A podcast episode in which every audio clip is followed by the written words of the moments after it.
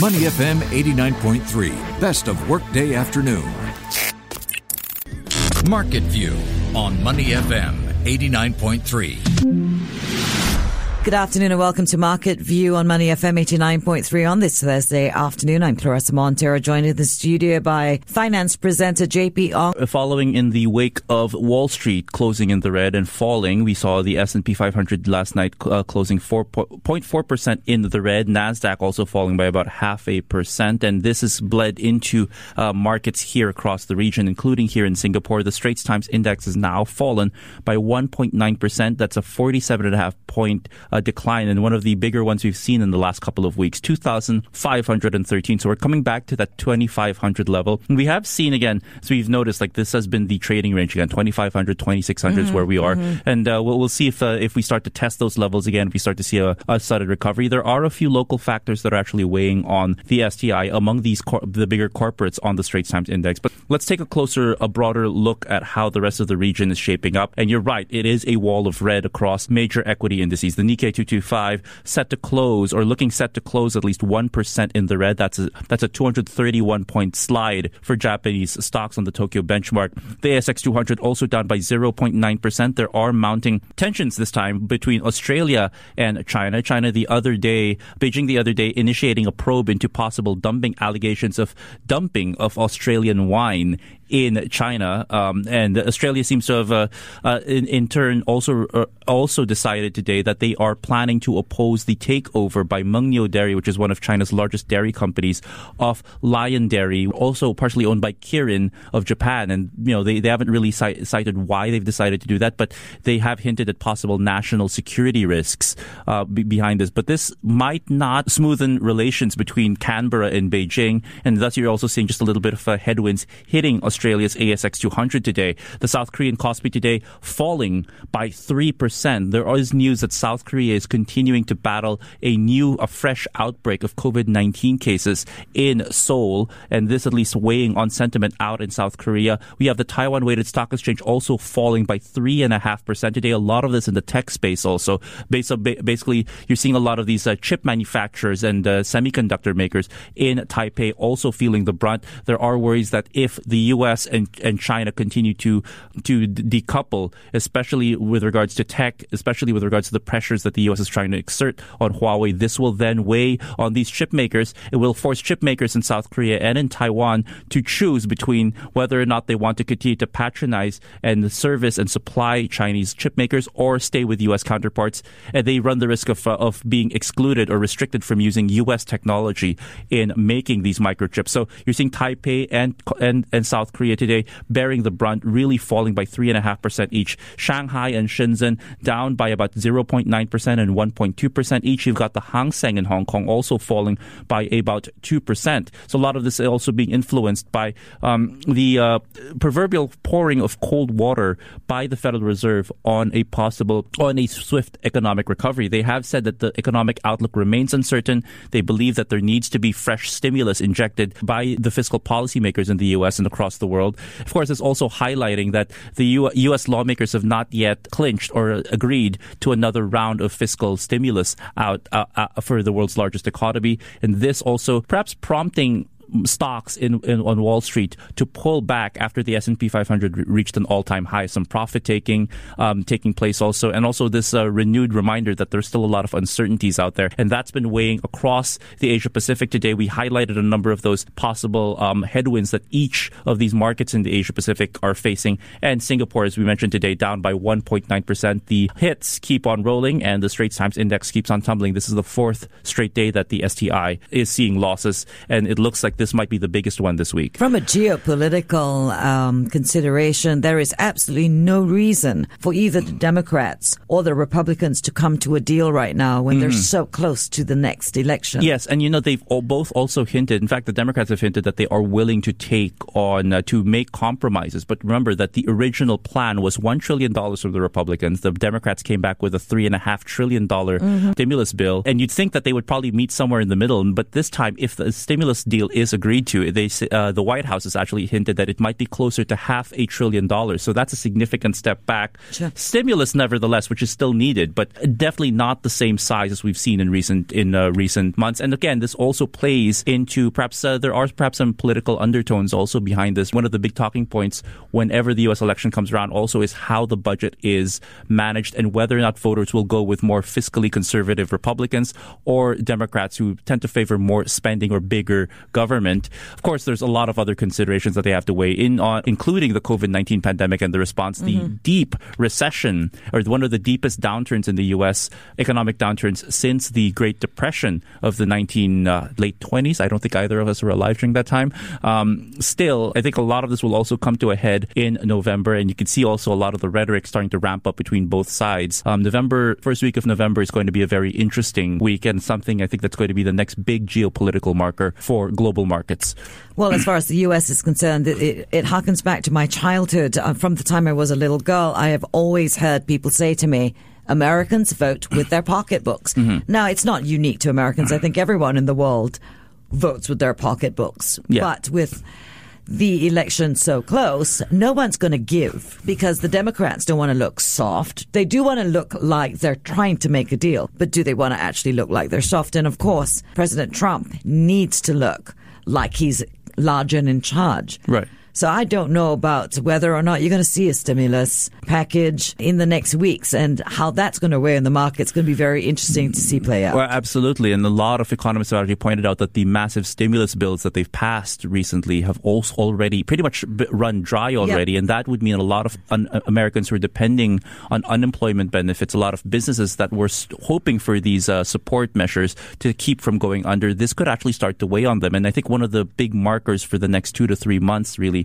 is to see what will now happen. Will companies start just put their hands up and say, you know what, we can't take it anymore. We'll have to let people go. We'll have to start mm. downsizing significantly because the stimulus that's kept us afloat, well, it's pretty much gone. The the well is dry. Um, we are sinking deeper into the down, and uh, we'll have to do do this. Then this could also mean a number of companies perhaps defaulting or even just missing credit payments, which will then re- unleash a whole new set of risks, default and, and uh, solvency risks that could also echo across the world. So, but as you mentioned, political pressures might actually keep the U.S. from coming to a possible deal. And this, I think this might be the new maelstrom of uncertainty that we'll have to account for. Unfortunately, it's already being felt today across Asia. The other, you were talking about internal pressures here in Singapore. I think now that we're starting to see restructuring, we're starting to unfortunately see businesses cutting jobs. That's also going to weigh on um, market mm-hmm. sentiment here in Singapore. Yes, uh, you know, like the uh, just the uh, just recently we also heard that uh, that CDL or City Developments, Millennium Hotels and Resorts,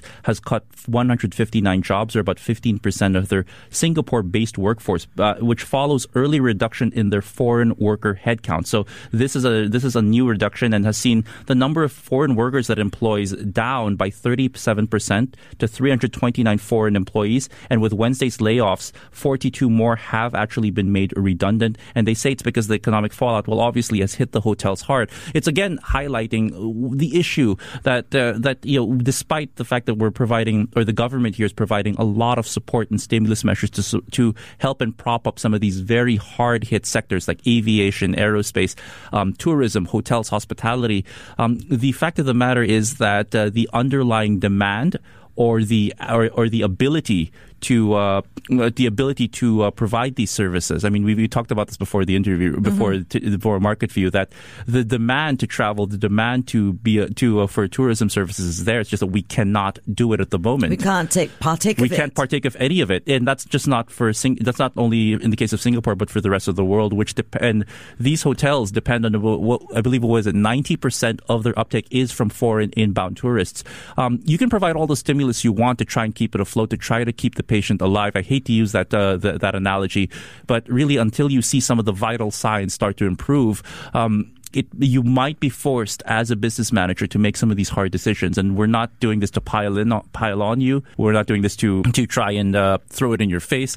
But it is, uh, it is sobering also and uh, sobering to, to note that you know a lot of these businesses are going to be facing these pressures and uh, some of the vital signs need to be managed or monitored at least. No signs though of this uh, lifting until the COVID-19 pandemic lets us do it. Hence the government's uh, push for now locals to be local tourists. Yes. Will it do much? Uh, you know maybe it will help improve things a little bit. Maybe a touch hurt, now. JP. it couldn't hurt. Okay yeah. fine. It couldn't hurt uh, but there's still a lot that needs to be addressed Unfortunately, a lot of these a lot of these circumstances are outside of our control. So, mm-hmm. what do you do as a business manager? You manage what's in your control, and that's possibly making these very painful cost cutting decisions, such as letting go of some of your employees, because you can't justify running your operations at that scale. Absolutely. Now, aviation has been one of the industries that was one of the sectors that was identified to require more stimulus, more support for the, for a longer period in DPM Heng's most recent um, mm-hmm. stimulus package. Unfortunately, it is it, tough times for the aviation industry. Absolutely, really aviation. Is airlines. I mean, we, we saw that article today about how quickly emergency funds and the capital it can actually be spent to keep your business, your airline afloat. Singapore Airlines, they, was reported today that they burned through half of the 8.8 billion Singapore dollars that they ju- that they raised through those share sales a few months ago, and they burned through half of that in just two months. Of the 4.4 billion that they spent, apparently 1.1 billion was used on operating expenses, helping settle some of those maturing fuel hedging trades that weighed on their bottom line in the last fiscal fiscal quarter, um, ticket refunds, and also $2 billion to repay a bridge loan facility. Um, you know, this was, ho- it was, the hope was that this 8.8 billion Singapore dollars would go a long way in making sure that Singapore Airlines was buffered and could meet some of their fixed costs and some of their expen- their fixed expenses while the uncertainty drags on. But if we're not going to see any, any significant or material pickup in air travel until what the middle of next year, best case scenario. Um, this uh, you know, you can you can just see how quickly and how, how quickly some of these buffers can and reserves can run out, and this might actually weigh not just on Singapore Airlines but some of the other dependent industries such as aerospace, the ones who provide maintenance and repairs mm-hmm. for them. Also, um, Singapore Airlines down by about 0.8 percent today. They're trading at three dollars and fifty nine cents a piece. I'm actually surprised that Singapore Airlines is not the biggest loser on the the STI, and not, and uh, you might even say it's not one of the biggest reasons why the STI has fallen so much today.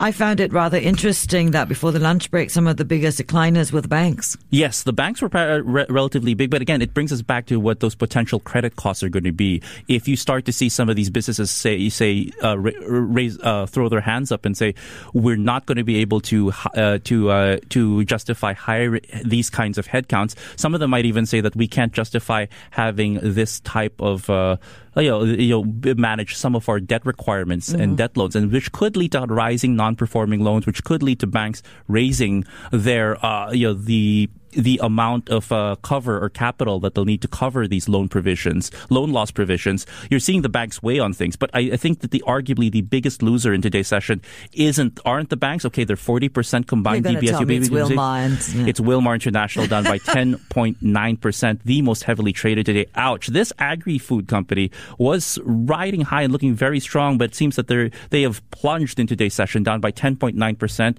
944 million Singapore dollars in value turnover over alone, pulling the stock down to $4.33 uh, a piece. This after grain trader Archer Daniels Midland said that they are planning to sell shares and bonds of Wilmar International at a combined value of 800 million Singapore dollars and that they are that they have a 24.6% effective stake in Wilmar as of March 4, but after the sale, they're expecting to retain only a 20% stake. So 4.6% of Wilmar's shares are going to be sold off, and this has pulled things down. We I checked on the Bloomberg terminal just uh, earlier on today, and it, uh, actually they highlighted that a block of 86 million shares in Wilmar International uh, equivalent to about 4.1% of their free float, had traded and had already been traded off at a market value of about 378.4 million Singapore dollars as of 10 o'clock, 10.05 Singapore time and was priced at a 2.2% discount at $4.40 per share. But you can see that the share price has fallen even more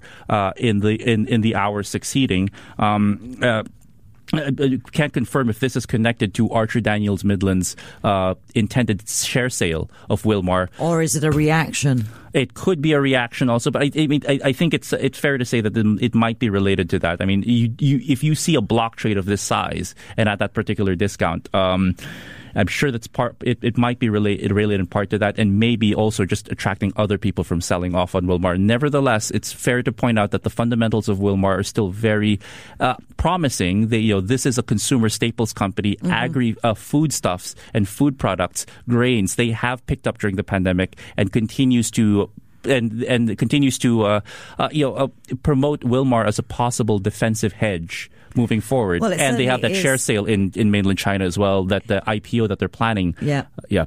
It certainly is a essential commodity. Yes, it is. It is. I, none I, of us are going to stop eating anytime soon. Right. I, I think. I think the bigger question here, and and uh, we'll, we'll try to find out uh, find out later on, is why Archer Daniels Midland Midland decided to do this, why they decided to pare back their stake on on on Wilmar International. Perhaps they're also trying to scrounge around and trying to raise capital, thus selling their stake, some stakes, some of their partial stakes, uh, you know, some of their equity stakes to try and raise some much needed cash. And this could just be a cash raise decision on the part of Archer Daniels Midland, which unfortunately is weighing on Wilmar International shares. Well, it certainly is going to be one of the stocks that we will watch for the rest of today. Mm-hmm. This has been Market View on Money FM 89.3. I'm Claressa Monteiro, joined in the studio by finance presenter JP Ong, who will be back with another market view at 4.05. Stay with us. Before acting on the information on Money FM, please consider if it's suitable for your own investment objectives, financial situation, and risk tolerance. To listen to more great interviews, download our podcasts at moneyfm893.sg or download the SPH radio app available on Google Play or the App Store.